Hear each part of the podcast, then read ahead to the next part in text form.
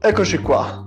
Ciao a tutti, qui Cristiano Costanzi di Elevate Digital Ltd.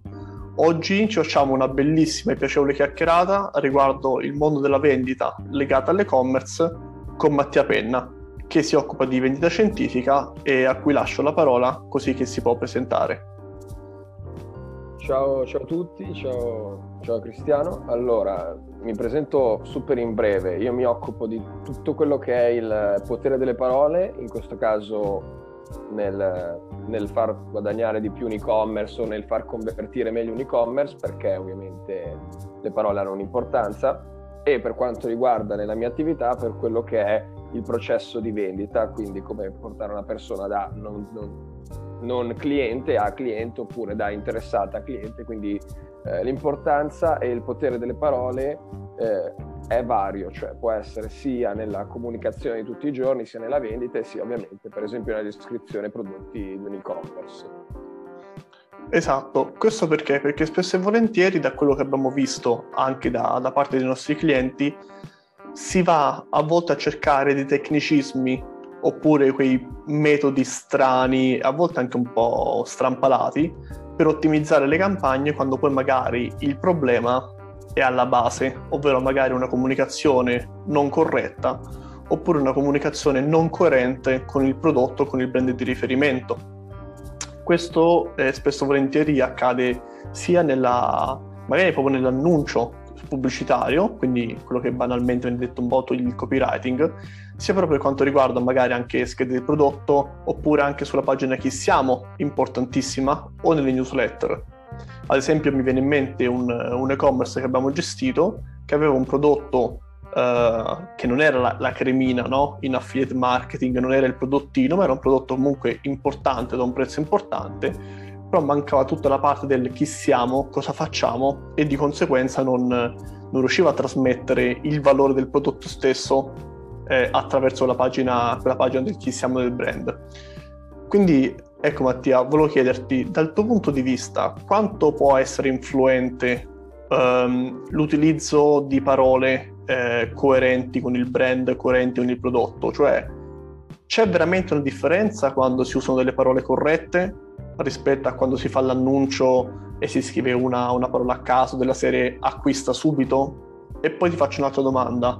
Secondo te la comunicazione eh, è standard oppure no? Ovvero, se io volessi vendere un'automobile eh, o volessi vendere una tazzina per il caffè, è giusto fare una comunicazione identica, cioè della serie faccio l'annuncio, questa è la mia tazzina, acquista? Oppure c'è bisogno di andare a lavorare in maniera diversa in base al prodotto? Certo, certo. Allora, rispondo subito alla prima, è fondamentale. Il modo con cui comunichi è eh, fondamentale, le parole con cui decidi di comunicare dicono e fanno entrare il potenziale visitore, il potenziale cliente in un mondo, altre parole in un altro. Quindi utilizzare le parole sbagliate per comunicare un messaggio può essere proprio quasi controproducente. E io dico che se uno deve iniziare a fare una cosa fatta bene, o inizia sapendo dell'importanza delle parole, sapendo dell'importanza dei frame che deve andare a far visualizzare, o è meglio, e quindi inizia così, o è meglio che non inizia neanche se vuoi fare diversamente. Perché le parole che diciamo che scriviamo nella testa di chi legge, di chi le ascolta, creano delle immagini che creano degli ormoni, creano delle reazioni chimiche che poi fanno in modo che noi ci comportiamo in determinati modi.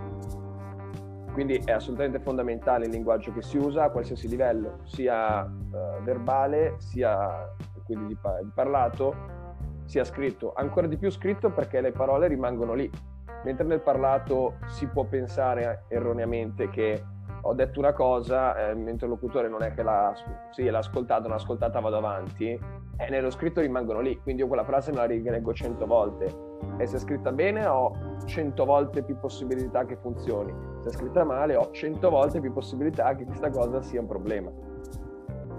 E per la seconda domanda invece eh, c'è ovviamente differenza perché quando un prodotto costa poco entri un po' nell'acquisto compulsivo del tipo compro una cosa inutile su Amazon alle 10 di sera, quando inizia a essere un acquisto da 500, 1000, 6000 euro diciamo che è un po' meno impulsivo, non ho mai sentito gente comprare cose da 6.000 euro uh, mediamente, ovviamente, in maniera impulsiva su Amazon. Eh, quindi il processo deve essere molto più lungo, deve esserci un processo dove non solo sono importanti le parole che si utilizzano, ma è importante anche la struttura comunicativa, quindi passare da una fase dove mi sei indifferente barra sono leggermente interessato, del tipo passo davanti a una vetrina e dico ah carino, interessante quel prodotto, a ti sto paragonando ad altri, a ok, hai vinto tu questo paragone, fino a ok, sei tu la mia scelta. Quindi vuoi capire come durante tutte queste fasi utilizzare le parole giuste, i frame giusti, il, eh, lo schema linguistico giusto ti porta ad accelerare di molto eh, poi la vendita finale. Certo, tu eh, ci hai parlato appunto anche di, di, processi biochimici, di ormoni, di come le parole comunque vanno a modificare un po' il, um, il mix ormonale e quindi di conseguenza vanno a a far sì che la parola ti, ti rievochi delle immagini, ci hai parlato di immagini, ci hai parlato di frame. Ehm, visto che io e te siamo nel mondo del marketing già da un bel, da un bel po' di anni, eh, vediamo delle figure, i cosiddetti copywriter, che se le inventano eh, di, di, di, ogni. Se tu vai su Fiverr o se vai su Upwork, ma anche su LinkedIn, spesso ci sono delle persone che nell'headline hanno scritto copywriting a risposta diretta, eh, copywriting persuasivo, bla bla bla. Questi copywriter che spesso e volentieri fanno uh, dei corsi da persone che magari eh, lanciano l'infoprodotto e poi gli lasciano il certificato che spesso e volentieri lo scaricano da Canva, però inserendo soltanto il nome, che di scientifico non hanno nulla. Uh, che effetto fanno poi alla fine nel mercato? Cioè, una persona, per esempio, noi sappiamo perché io e te spesso poi parliamo anche in privato eh, della parola no, del non, quindi per esempio non perderti questa offerta. Eh, che di per sé sa tanto di, no, di oh, anni 90, quindi c'è il cartellone pubblicitario, il ristorante, dice non perderti questa offerta, no? uno dice caspita se io non perderla tu cosa fai? Non te la perderai però sappiamo anche che eh, il cervello questo non, questo no, lo prende o non lo prende. Quindi magari eh, lo usiamo in chiave neg- negativa, quando magari possiamo anche fare un risvolto della medaglia in chiave positiva. Quindi la domanda che ti faccio è ehm, sui copywriter, sui copywriter freelancer soprattutto, cioè mm. quando ci si affida a una comunicazione a un copywriter freelancer che ha fatto un corso Uh, magari un, di un formatore, però poi non ha seguito tutta quella parte di uh, scientificità dietro l'uso delle parole, eh, l'uso del, uh, de, de, del, frame, della rievocazione delle immagini. Cosa, cosa, può succedere? Quindi io un e-commerce prendo un copywriter e gli dico scrivimi i testi. Certo, certo, certo. Allora, partendo da una premessa fondamentale, il processo decisionale con il quale noi eh, analizziamo un messaggio verbale, scritto per tutti è lo stesso. Quindi la, scienti- la scientificità sta proprio nel fatto che il processo è quello, se uno lo segue nel modo in cui il cervello elabora le informazioni ottiene un risultato. Questo può anche voler dire che se tu non lo segui non è che non ottieni un risultato, ma ne ottieni uno molto minore. Cioè, tu hai fatto l'esempio di quelli che fanno i copy per eh, i, i fuffa guru di turno, no? Eh, non perderti questa offerta. Sicuramente qualcuno comprerà, ma non, ha, non, hai la controprova che scrivendo invece eh, segnati questa offerta o eh, guarda bene questa offerta ottenevi di più. E ovviamente questo è il grande limite, ovvero che tu non potrai mai avere la controprova, o se hai la controprova non ci saranno mai le stesse identiche eh, come dire, caratteristiche, elementi per poterla valutare allo stesso modo. Ma affidandoci alla scienza, quello che ci dice è che il nostro processo decisionale, che poi è lo stesso processo decisionale che ci portiamo avanti da millenni, è quello. Quindi passa dalla fiducia, passa dall'interesse egoistico e poi passa dalla razionalità. Sul discorso del no e del non, per esempio, sappiamo come se io ti dico non pensare a un quadro, tu starai pensando a un quadro. perché io ti ho portato ad avere il frame, l'immagine del quadro in testa e il tuo cervello non può negare una cosa che ha già visualizzato, perché per negarla deve visualizzarla. Quindi se per esempio io voglio che tu non pensi a un quadro, non ti dirò non pensare, ma ti dirò pensa ad altro perché comunque noi possiamo avere in mente, e questo è anche uno dei motivi per cui il multitasking non esiste, possiamo avere in mente un concetto alla volta.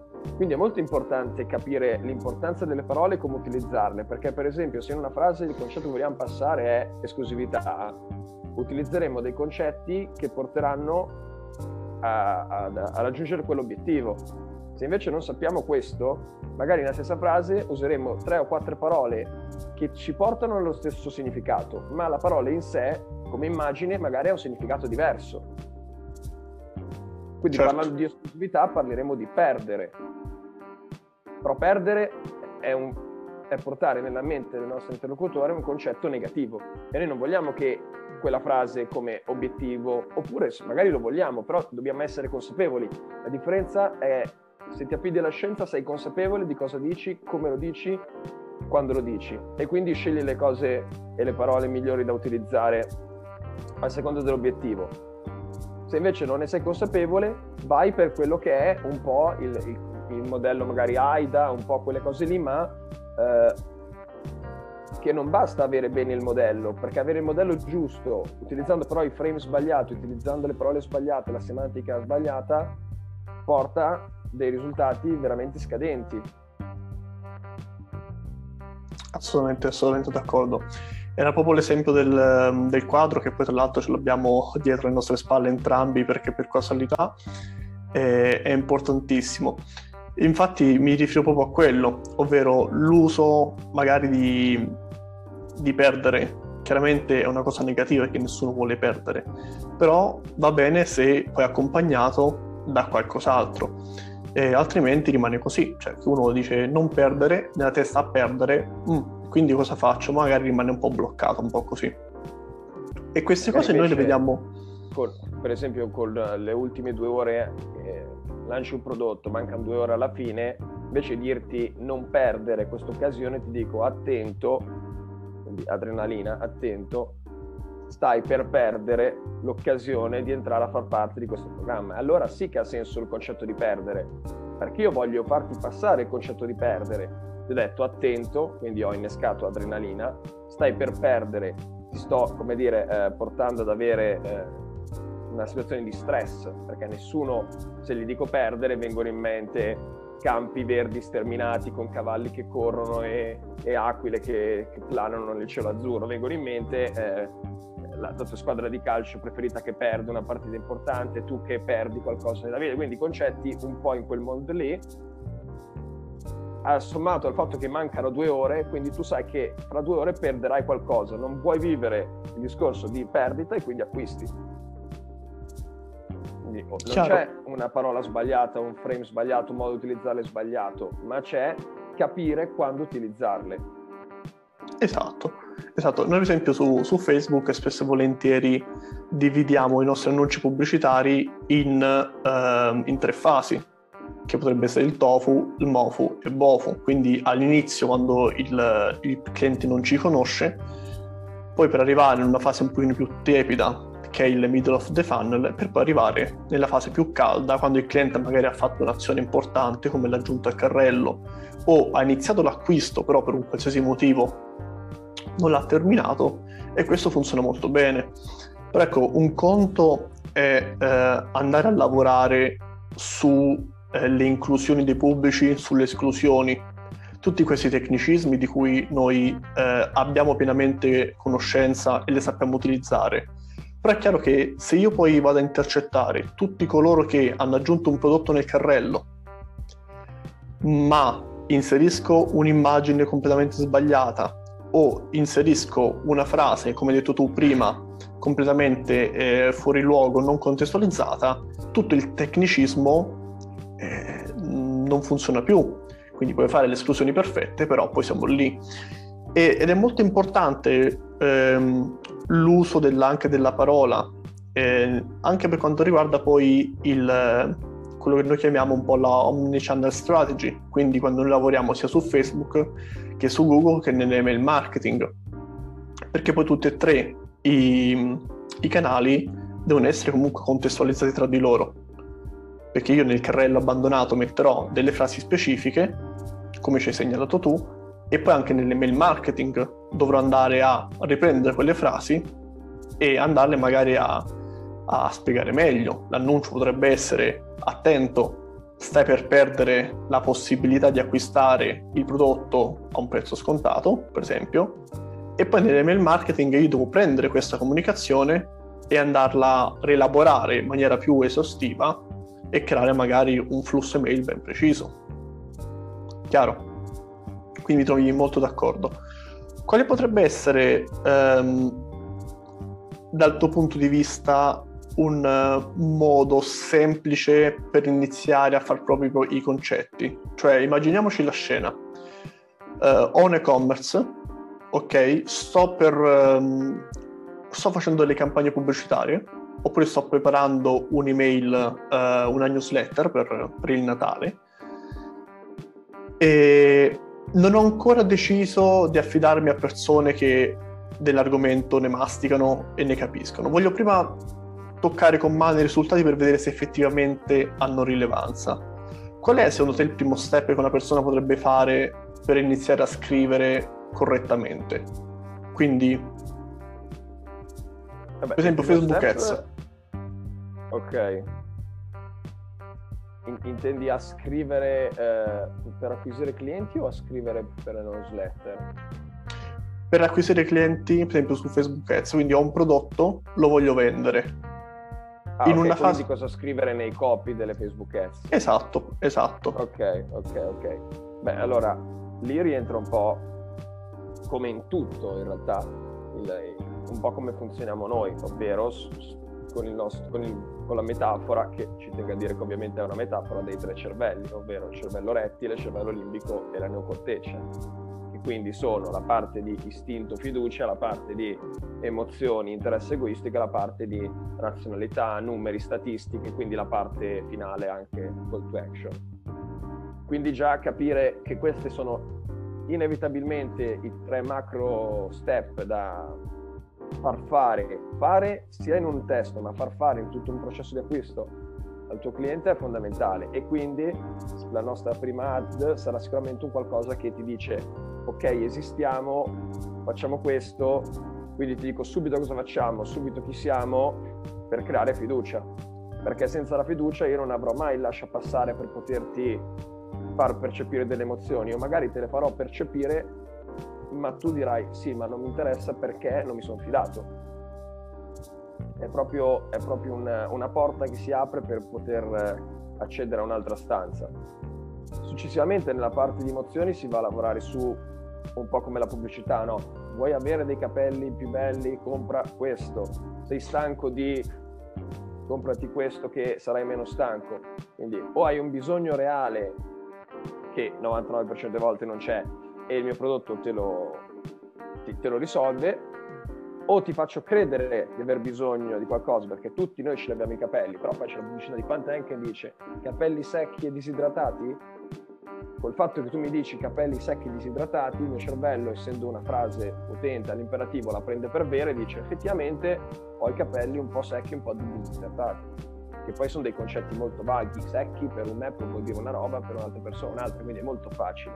Non ti hanno detto hai dei capelli che sulle punte presentano delle imperfezioni, allora tu dici no, effettivamente no. Non dicono così perché sennò non venderebbero. Però perché Mi... arriva quella parte lì funzionante esatto. di, per esempio di Pantene? Perché tu conosci il brand, perché avrai già visto delle sponsorizzate dove in realtà non ti dicono quello, ma ti dicono noi ci teniamo alla cura del capello, quindi ti sei fidato quando vedi una, un'ads del genere, che quindi è nella fase media, media verso la fine, è quello che è la pubblicità in tv, la maggior parte delle volte, come anche quella delle macchine, no? Se ci pensiamo è molto diretta, perché parte facendoti capire che la macchina è solida e quindi magari c'è un testimonial che tu conosci e ha fatto la fiducia, c'è il viaggio, c'è la piccola storia all'interno del, dello spot dove magari c'è anche per scatenarti un po' di emozione o un bambino o un animale o meglio tutti e due insieme con la famiglia, quindi tu dici oddio emozione, bellissimo, e poi arriva la call to action da soli a da soli 3.000 euro senza le ruote, senza il volante, però proprio per questo tu l'acquisti o almeno vai in concessionaria, poi in concessionaria scopri che a quella cifra ti danno soltanto il volante senza le ruote. Se invece io ti avessi detto la pubblicità fosse c'è la nuova macchina, c'ha gli interni così, bla bla bla, costa questo, tu non avresti comprato, perché avrei parlato soltanto la neocorteccia con dati, numeri e statistiche. Invece ti ho creato la fiducia perché ti ho messo il testimonial, ti ho creato l'emozione perché ti ho messo il bambino, il cane, la famiglia felice che parte la mattina di giorno, fanno il viaggio, la sera tutti felici, sorridono. Quindi anche i tuoi neuroni a specchio dicono anche io sono stato in macchina con la mia famiglia ed ero felice, quindi si rivedono. E poi arriva eh, la parte finale di più di, non di razionalità ma di apparente razionalità dove il tuo cervello si chiede ma ha senso che anche io abbia una macchina con cui andare felice con la mia famiglia? Eh, certo che ha senso dico apparente razionalità perché la vera razionalità sarebbe ma a me serve una macchina, ho i soldi per fare un acquisto del genere, questi soldi hanno senso investirli in una macchina? Probabilmente no, però visto che non siamo razionali ma razionalizzanti, la domanda è diversa. Ha senso che io abbia una macchina con cui essere felice con la mia famiglia? Beh sì. Chi è che direbbe di no? No, no non voglio essere felice con una macchina e portare in giro la mia famiglia. Quindi una volta che uno fa le prime due fasi bene, di fiducia e poi eh, di interesse egoistico del tipo perché devo comprare quella macchina, qual è la, il vantaggio nel, nell'ascoltarti, nel guardare quel video, nel comprare quel prodotto, poi il resto è tutto in discesa perché si tratta soltanto di dire le caratteristiche, di, a quel punto di dire le caratteristiche, dire alla persona cosa fare e la persona poi lo farà. O per esempio anche aggiungere dei, dei testimonial di, di acquisti noi certo. utilizziamo molto, ad esempio, nella, nella, fase finale le recensioni dei clienti, perché a quel punto ti ho creato fiducia, ti faccio vedere i benefici che il prodotto ti porterà, ti do la call to action, però se tu aggiungi al carrello e non acquisti, che poi anche lì ci possono essere mille motivi, perché potresti sì, essere certo, sulla metropolitana e stai per acquistare, arriva una signora che ti chiede di sederti, tu cosa fai? Chiudi il telefono, ti alzi, perdi, perdi il momento e finisce. Però poi cosa facciamo? Utilizziamo la recensione dei clienti, sia in formato video che in formato magari anche immagine, perché se poi ti manca ancora quel pizzico in più di fiducia, quel pizzico di social proof, boom, ti racconto, come hai detto tu, eh, la famiglia, il cane, il bambino, la macchina, il viaggio, però se non è sufficiente ti presento Tizio che ha, ha proprio acquistato la macchina aver visto lo spot e così via. Direi, direi, direi che ci siamo. Ehm, Mattia, pensi che questo argomento possa essere approfondito ulteriormente? Beh, se ne, se ne può parlare per anni, quindi, quindi, direi di sì. Cioè, una volta che eh, poi uno va nel dettaglio di determinate cose, si aprono altre mille strade per poterne parlare. Quindi, come ogni cosa legato alle parole, la vendita, la strategia, marketing si può parlare per sempre. Chiaro, sarebbe molto bello fare una chiamata del genere su dei prodotti specifici, quindi proprio prendere un prodotto specifico e andarlo anche ad analizzare. Ad esempio la differenza fra la pubblicità e le parole utilizzate da Rolex o da Lamborghini chiaramente non saranno le stesse utilizzate da Casio e, e Fiat, perché chiaramente anche lì le emozioni sono diverse. Tu prima hai parlato di eh, la famiglia con i bambini e il cane, sapevo perfettamente che dentro una Ferrari o una Lamborghini tutte queste persone c'entrano. Certo. Quindi di conseguenza è super interessante. Dai, ah, sono, sono, super felice di questa, di questa chiacchierata e ne faremo delle altre sicuramente, magari in maniera più approfondita. E quindi direi che per oggi ci siamo. Ti mando un saluto. Ciao Mattia, ciao ciao. Ciao ciao, ciao ciao.